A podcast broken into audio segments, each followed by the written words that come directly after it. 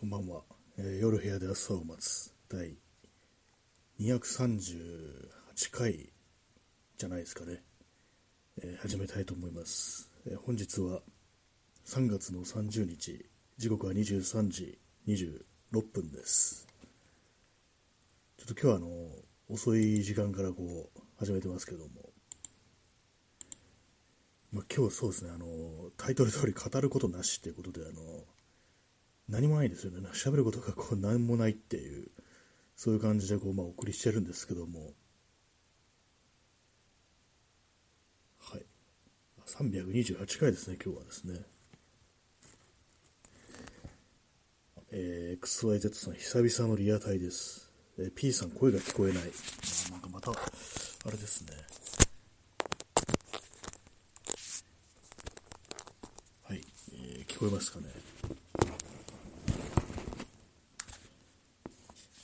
ちょっと体勢が普段といつもと違う感じであれなんですよね。もし聞こえていたら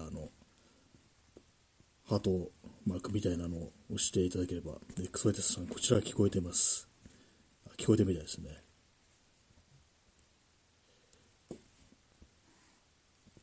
はい、そうですね、あれなんですよね。私語ることない時に限ってなんかこう聞きに来てくれる方が多いような気がするっていう感じなんですけど、本当何もないんですよね今日は。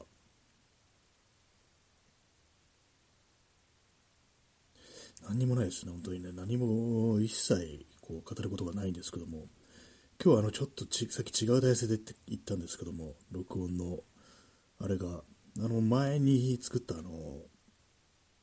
スポンジでなんていうんですかね、こう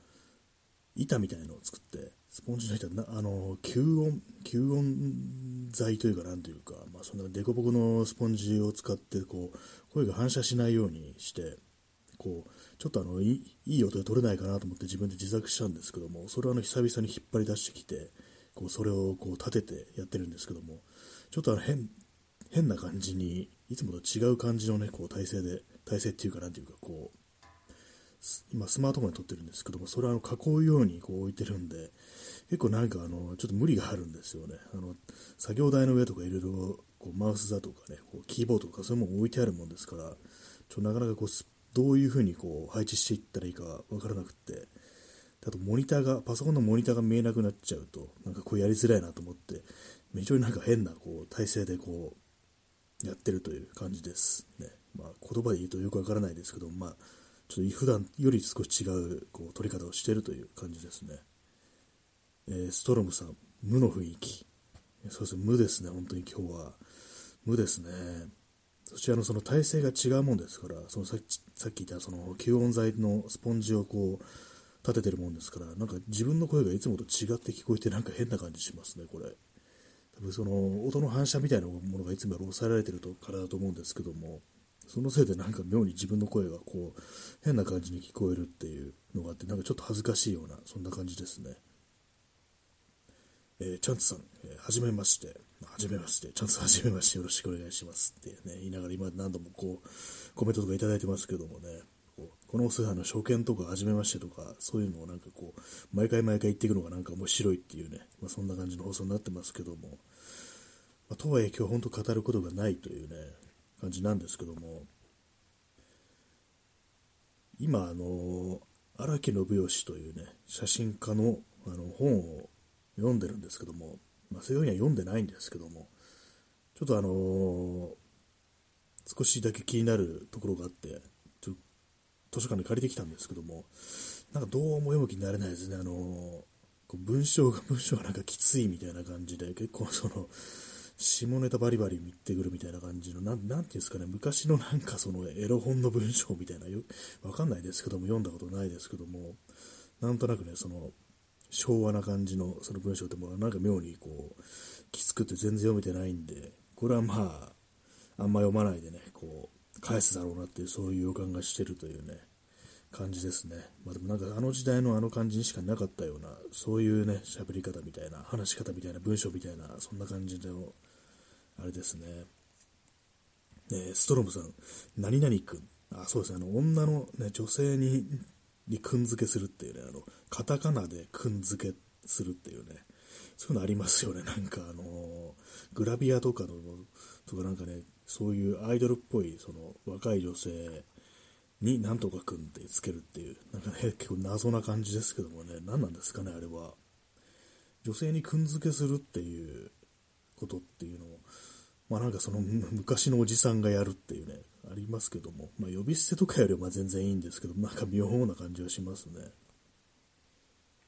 そういえば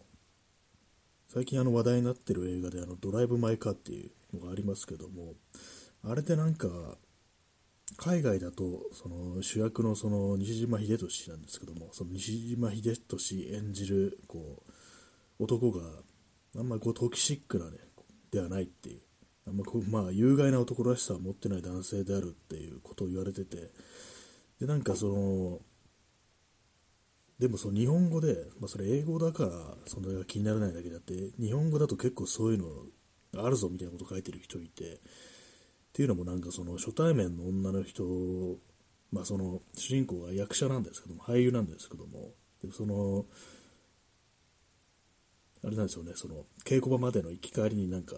ちょっとドライバーを雇うってことになって、それでなんかドライバーを雇うことになって、ドライバーを雇うんですけども、それで来るのがその女の若い、ね、女性なんですよね、そのドライバーが。で、まあ、それ初対面で、まあ、待って話すわけですけども、そこでなんか、確かに急になんか呼び捨てするとか、呼び捨てだったか、なんかくんづけだったか、どっちか忘れましたけども、まあ、そういうことを言うっていうシーンがあって、であれを見ると、日本語であれが分かってると、とてもじゃないけどその有害な男らしさを持ってないね、こう男だとはね思えないなんていうふうに書いてる人いましたね。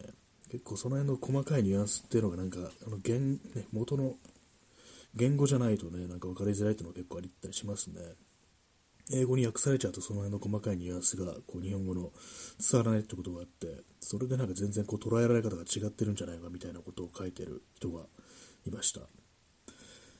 結構ね、なんか名前の呼び方って結構あれなんですけども、いろいろありますけども、結構その悩みどころであったりしますね。あんまりこうね距離取るのもっていうのねあれですけども、私もねその辺のこと割となんかこうふわふわしてるというか、なんていうかね、どう呼んだらいいかみたいなのあったりしますけども、結構まあ女の人とかもねに対してまあさん付けするかとかね、ちゃん付けするかなんていうのがね、なんかその辺のね私、あんまこれ分からなくってね、なんかこう、結構変なんですよ、私っていうかね、こう、あんまりね、こう、その、あんま敬語とかね、こう、使わないで、割となんかサクッとなんかこう、ね、親しげにタメ口を聞くこともあれば、なんかいつまで経っても敬語だったりするみたいな、そんなこともあったりして、まあ、その辺のことは自分でもなぜそういう風になってるのか、あんま分からないんですけども、結構その微妙な感じでね、なんか、自分となんか結構その近いものがあるとか、本当なんか話題のね共通することが多いとか、なんかそういう人だと割になんかねその辺の感じに結構慣れ慣れしくなってたりすることもあるのかななんていう風に思ったりして、でまあそうなんですよね、人によってね何さん付けしたりそうでもなかったりなんていうこともあったりしますね。まあとはいえなんか基本的にね唐突に本当に初対面でいきなりタメ口なんていうこと聞くことはないですけども、結構なんかその辺のあれですよね、本当になんか親しくなっていって、どのタイミングでなんかどういう風に切り替えるかみたいなのことってなんか結構意識しちゃうとなんか結構難しくなったりはしますね。まあそんな感じでね、私はなんか割となんかそういうことよく考えるんですけども、特にこれといった方針がなんかなくってね、なんか結構なんかこうねこうよくわかんない感じでなんか喋り方になってしまいますねというね話でございますけども。まあ、これからはまあ全部くん付けしていこうというね、女性だけくん付けするってなんか変な感じにしていったら、まあ、別に面白くはないですね。まあ、そんな感じなんですけども、ね、はい、まあ、特に結構年がなんか離れてる人とかに、ね、どういう喋り方をするかっていうのは結構そのあれですよね、思案のしどころっていうか、まあ、基本的にねこう敬語でいくっていう方が間違いないというか、まあ、それがいいと思いますね。急になんかねタメ口っていうのもあれなんですけども、そういうものもなんかその本人のなんていうんですかね、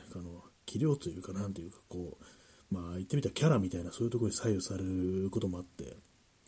結構ねよくあるのが結構ね中年男性でよくあると思うのが、その自分からしたらね自分のことを結構そのざっくばらんでなんかこう気さくなおじさんみたいなね、そういうふうに思ってるけどあんま外からそう思われてないみたいな。ね、こう自分では本当にね、こうすぐにこう、ね、こう慣れ慣れしくって言ったんですけども、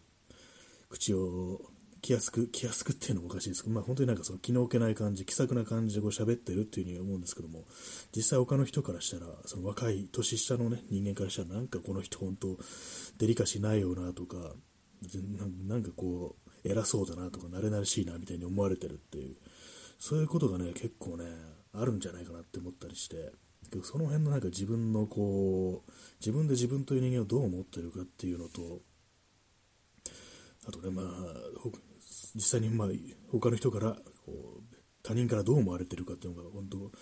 基本的にねなんか変わっちゃってたりすると、食い違ってたりするとなんか痛々しいことになるよなっていう、まあ、そんな感じのことは思いますね。XYZ さん、オズ映画の男がナチュラルに女に偉そうすぎて見れないって話も聞いたことあります。奥さんにスーツ脱がせてもらってますしね。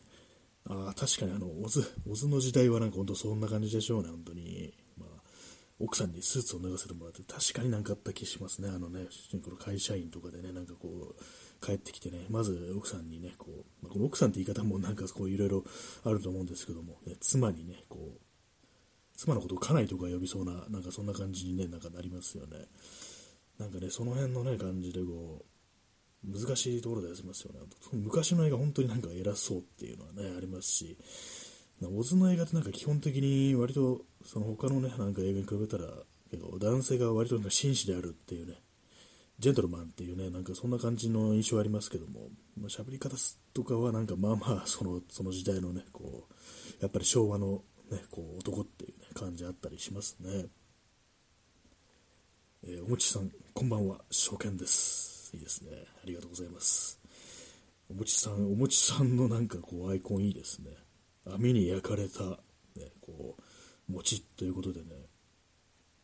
なんか結構その餅食べることあるんですけども、私なんかいつの頃からかなんか昔はなんかトースターとかでちゃんと焼いてたんですよ。それがなんか今電子レンジだと早いんでそれでやっちゃうんですけども、なんかあれだとねちょっと寂しいというか、なんかちょっと焦げるのがなくなるから、なんか香ばしさとしてはちょっと微妙になるんじゃないかみたいなね、なんかそんなこと思ったりして、はいね、もうありがとうございますね。もうお餅の画像写真ね、このお酢では、まあ、募集してるわけじゃないですけども、私餅は結構ね好きですね。ただすごく太ると言いますねあれはね。ありがとうございます。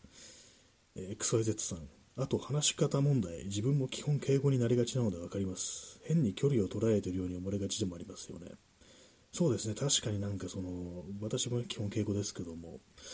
結構そのなんかね向こうがなんかタメ口なのにこっち敬語みたいな感じでなっちゃったりしますね。なんか一旦なんかその、まあ敬語ってなるとちょっと切り替えるのがなんか気恥ずかしいみたいな、そんなこともあったりして、その辺のねなんかその距離を捉えてるようにっていうね思ったりしてあれなんですけども、何なんですかね本当に。私もなんか結構何度も会ってるのになんか知んないけど敬語になっちゃうみたいな人もいたりして、逆になんか普通になんか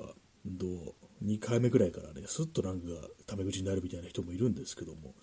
なかなかね難しかったりしますね。その辺の感覚っていうのは本当に。インスタントコーヒーを飲みます。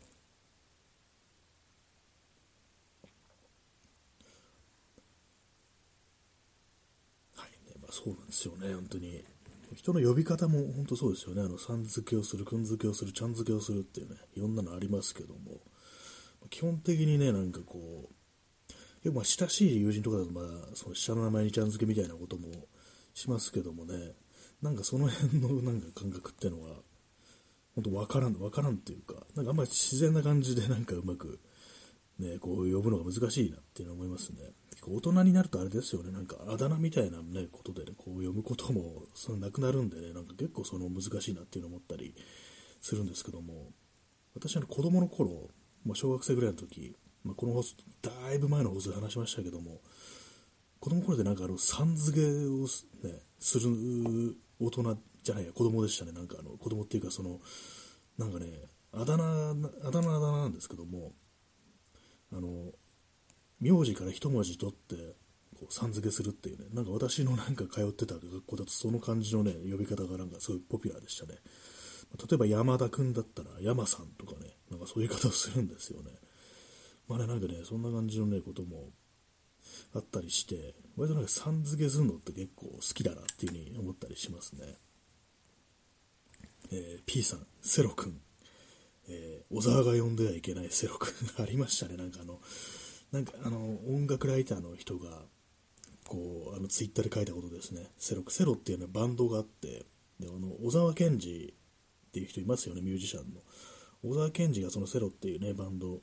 だと思うんですけども、ソロじゃないですよね。バンドなんかね、文章とかでコラムとかでなんか言及しちゃうかなんかで、それセロ君っていう風に呼んだんですね。バンドに継承をつけるっていうね、バンド名にセロ君っていうね、そういうっていうあれなんですけども、それに対してなんか音楽ライターの人が何かなんかこう夏メロでね、なんかどのこのやってなんかね、こう夏メロやってるくせになんだったかな、なんかそんなこと言ってましたよね。とにかくね、そんなもう過去の時代の人間がなんか慣れ慣しくセロ君とかね呼んでんじゃねえよみたいなことを書いたりっていうことがあって、なんであんな怒ったのかちょっとよくわかんないんですけども、なんかお酒のことが嫌いだったのかななんていう風に思ったりしてよくわかんないんですけども、なんか結構定期的に思い出しますね、セロ君っていうね、バンド名にくんづけするっていうね、ちょっと面白いですけども、なんか、ね、慣れ慣しいといえば慣れ慣しいのかなっていうのは思うんで、その小沢健二とセロのね関係がよくわかんないんですけども。そんな感じでね、あんまこうその人からしたらこう適切ではない呼び方であるなんていうね、慣れ慣れしいなんていう風に思うっていうねこともあるかもしれないですね。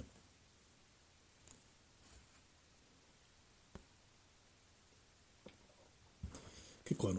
疲れますね、体勢がなんか今そのスポンジを置いているんでね、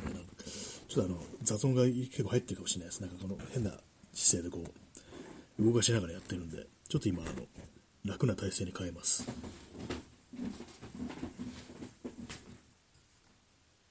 はい、どうでしょうか。そうなんですね、結構難しいですね。なんかくんづけ、結構くんづけはもそうですけども、二人称ですよね。なんかあなたとかね、君とかお前とかそういうやつですけども、結構あれですよね、お前という呼び方って割となんか敬遠されがちですよね。私もなんか絶対言わないんですけども、お前ってどうでしょうか、皆さんは。割となんか世の中結構ね、すっとなんかお前って呼ぶ人もいたりして、なんか人によってはあんま傲慢にね感じないっていうのが人もなんか中にはいますよね。なんか結構不思議なんですけど、私の感覚で普通に言われたらなんだ急にお前とか呼びやがってみたいな、ね、感じのことを思われたりする人もいる一方で、普通になんか親しげな感じで聞こえるお前っていうもの、それ本当にキャラによると思うんですけども、あったりして、私なんか昔のなんか結構ね親しい友人で別になんかお前っていう風に呼んでくる友達いたんですけども、なんかそれあんま嫌じゃなかったんですよね。年上だったからかもしれないですけども、別にこっちも普通に年上だと別にタメ口聞いて下の名前で、ね、呼んでたりしたんですけども、なんか普通になんかお前さみたいな感じで言ってくるのからあんま嫌じゃなかったってことがあって、でもかといってね、基本なんかお前で呼びってなんかそんなに、ね、呼ばれたくない人の方が多いと思うんですけども、結構なんか不思議なんですよね、その辺の感覚ってものが。はっきりねどう違うのかわからないですけども、なんか親しく聞こえる人と全然そうでもない、ただなんか偉そうに聞こえるっていうね、両方あるっていうことで、でもね本当になんか数少ないと思うんで、お前って言って許される人間多分少ないと思うんで、それはねなんか本当こう言わない方が使わない方がいいなと思いますね。ストロムさん、オタク、そうですね、オタクもなんか結構オタクも使いようによっては結構いいと思いますね。私なんか結構気になってたんですけども、シティハンターっていうね漫画、アニメもありますけども有名な漫画ありますよね。あれ主人公のね、冴羽りょうが二人称がオタクって言ってましたよね。なんかまあね、依頼人とかにね、オタクっていう風に呼ぶシーンがね、結構あったと思うんですよ。結構あったと思うっていうか、去年ぐらいなんかちょっと YouTube でそのアニメをね、なんかちらっと見たんですけども、なんか普通になんか女の人とかにオタク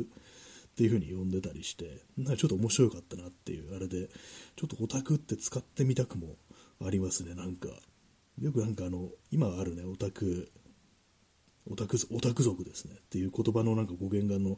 オタク同士でお互いを呼び合うときに、やっぱその二人称がオタクであるっていうね、ところからなんかこうそのオタク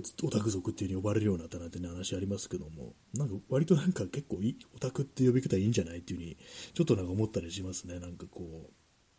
割となんかちょっと気になる二人称であります、オタクっていうね。はい、XYZ さん、チミ、あ、そうですね、チミチミっていうね、なんだチミやっていうあれですよね、志村けんのあれでなんか思い出しますけども、これはなんか結構中年男性とか年配の男性がなんかね、チミっていうね、ふうに言うっていうね、まあ、なんか何がオリジナルなのかよくわからないですけども、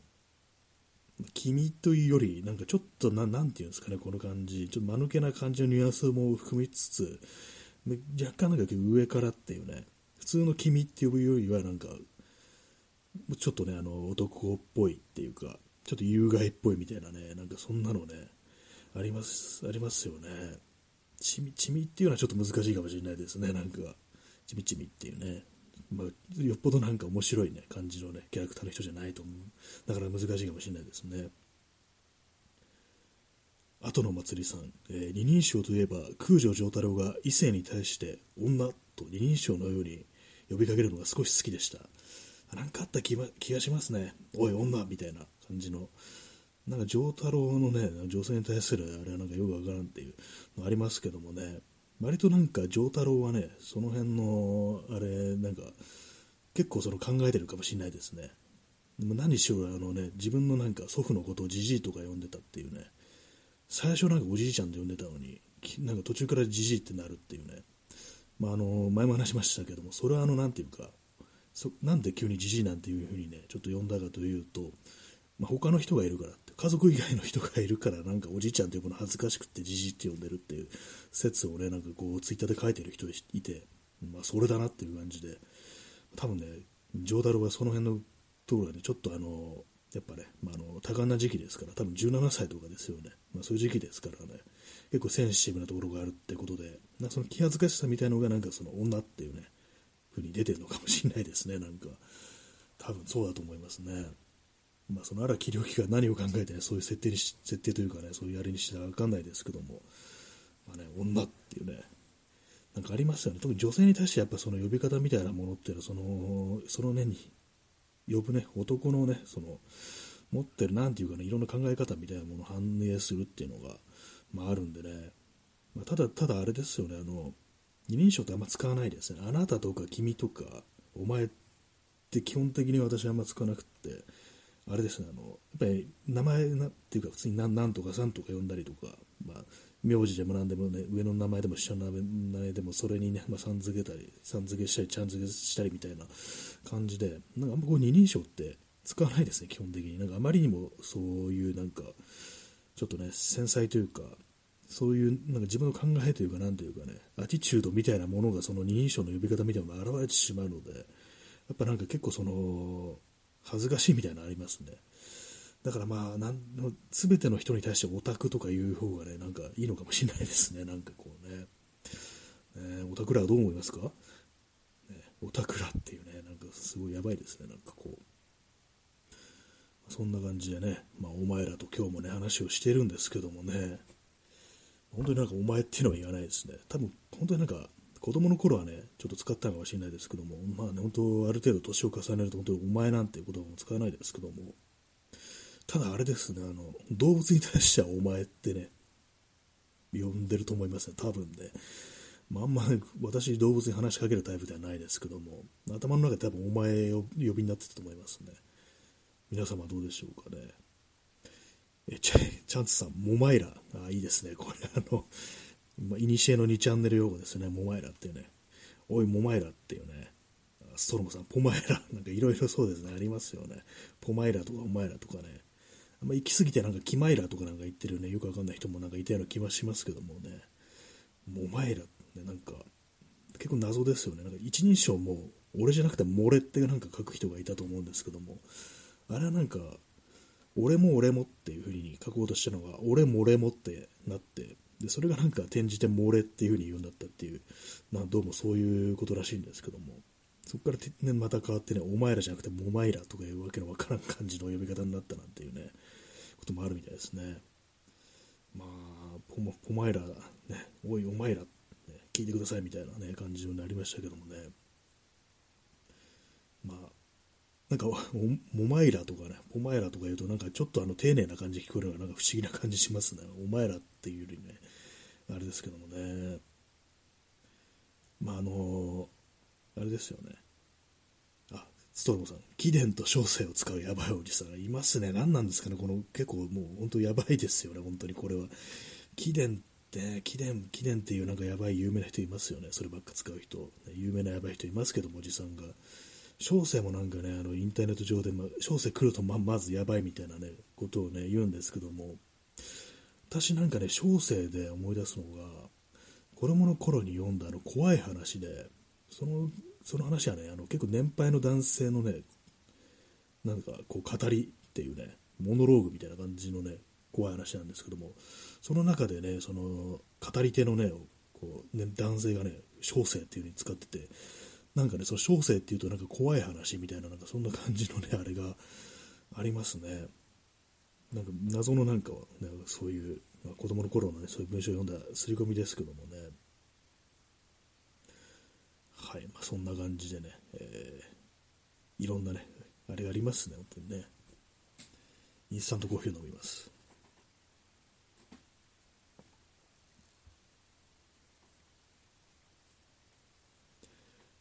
そんな、ね、感じなんですけども、貴殿と小生を使うやばいおじさん、まあね、基本的に二人称本当難しいという、ね、話なんですけども、あれですね、語ることなしって言った割には、ね、割となんかテーマ的なものが出てきたりしてね、ちょっとあれでしたけども、まあ本当は難しいなっていうね、まあ、お前は、まあ、本当基本的にはお前をね使うことは私の人生ではまあないだろうっていうね、お前が似合うねこう人にはもうならないと思いますね、本当にね。チャンツさん、あなた、貴女と書いてね、尊い女性と書いて貴女と書いてあなたも使わないですね。あんたっていうね、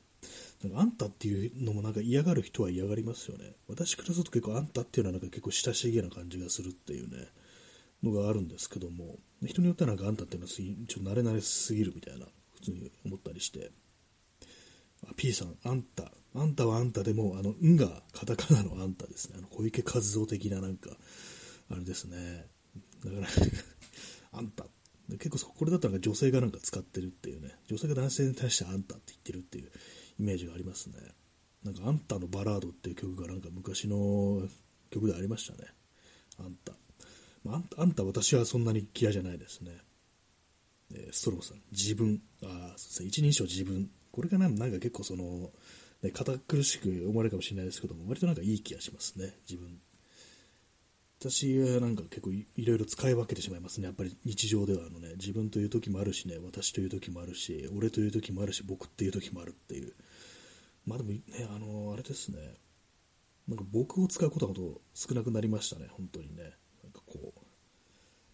まあ、私がまあね、まあ、私っていうのもなんか結構その、あんま若い時に使うと、ちょっとあんま器じゃないというかなんかね、そんな感じのことになったりしますね。P さん、あんたのバラード、世良公則曲になってましたね、本当にね。ありましたね、きついですね。XYZ さん、おいどん。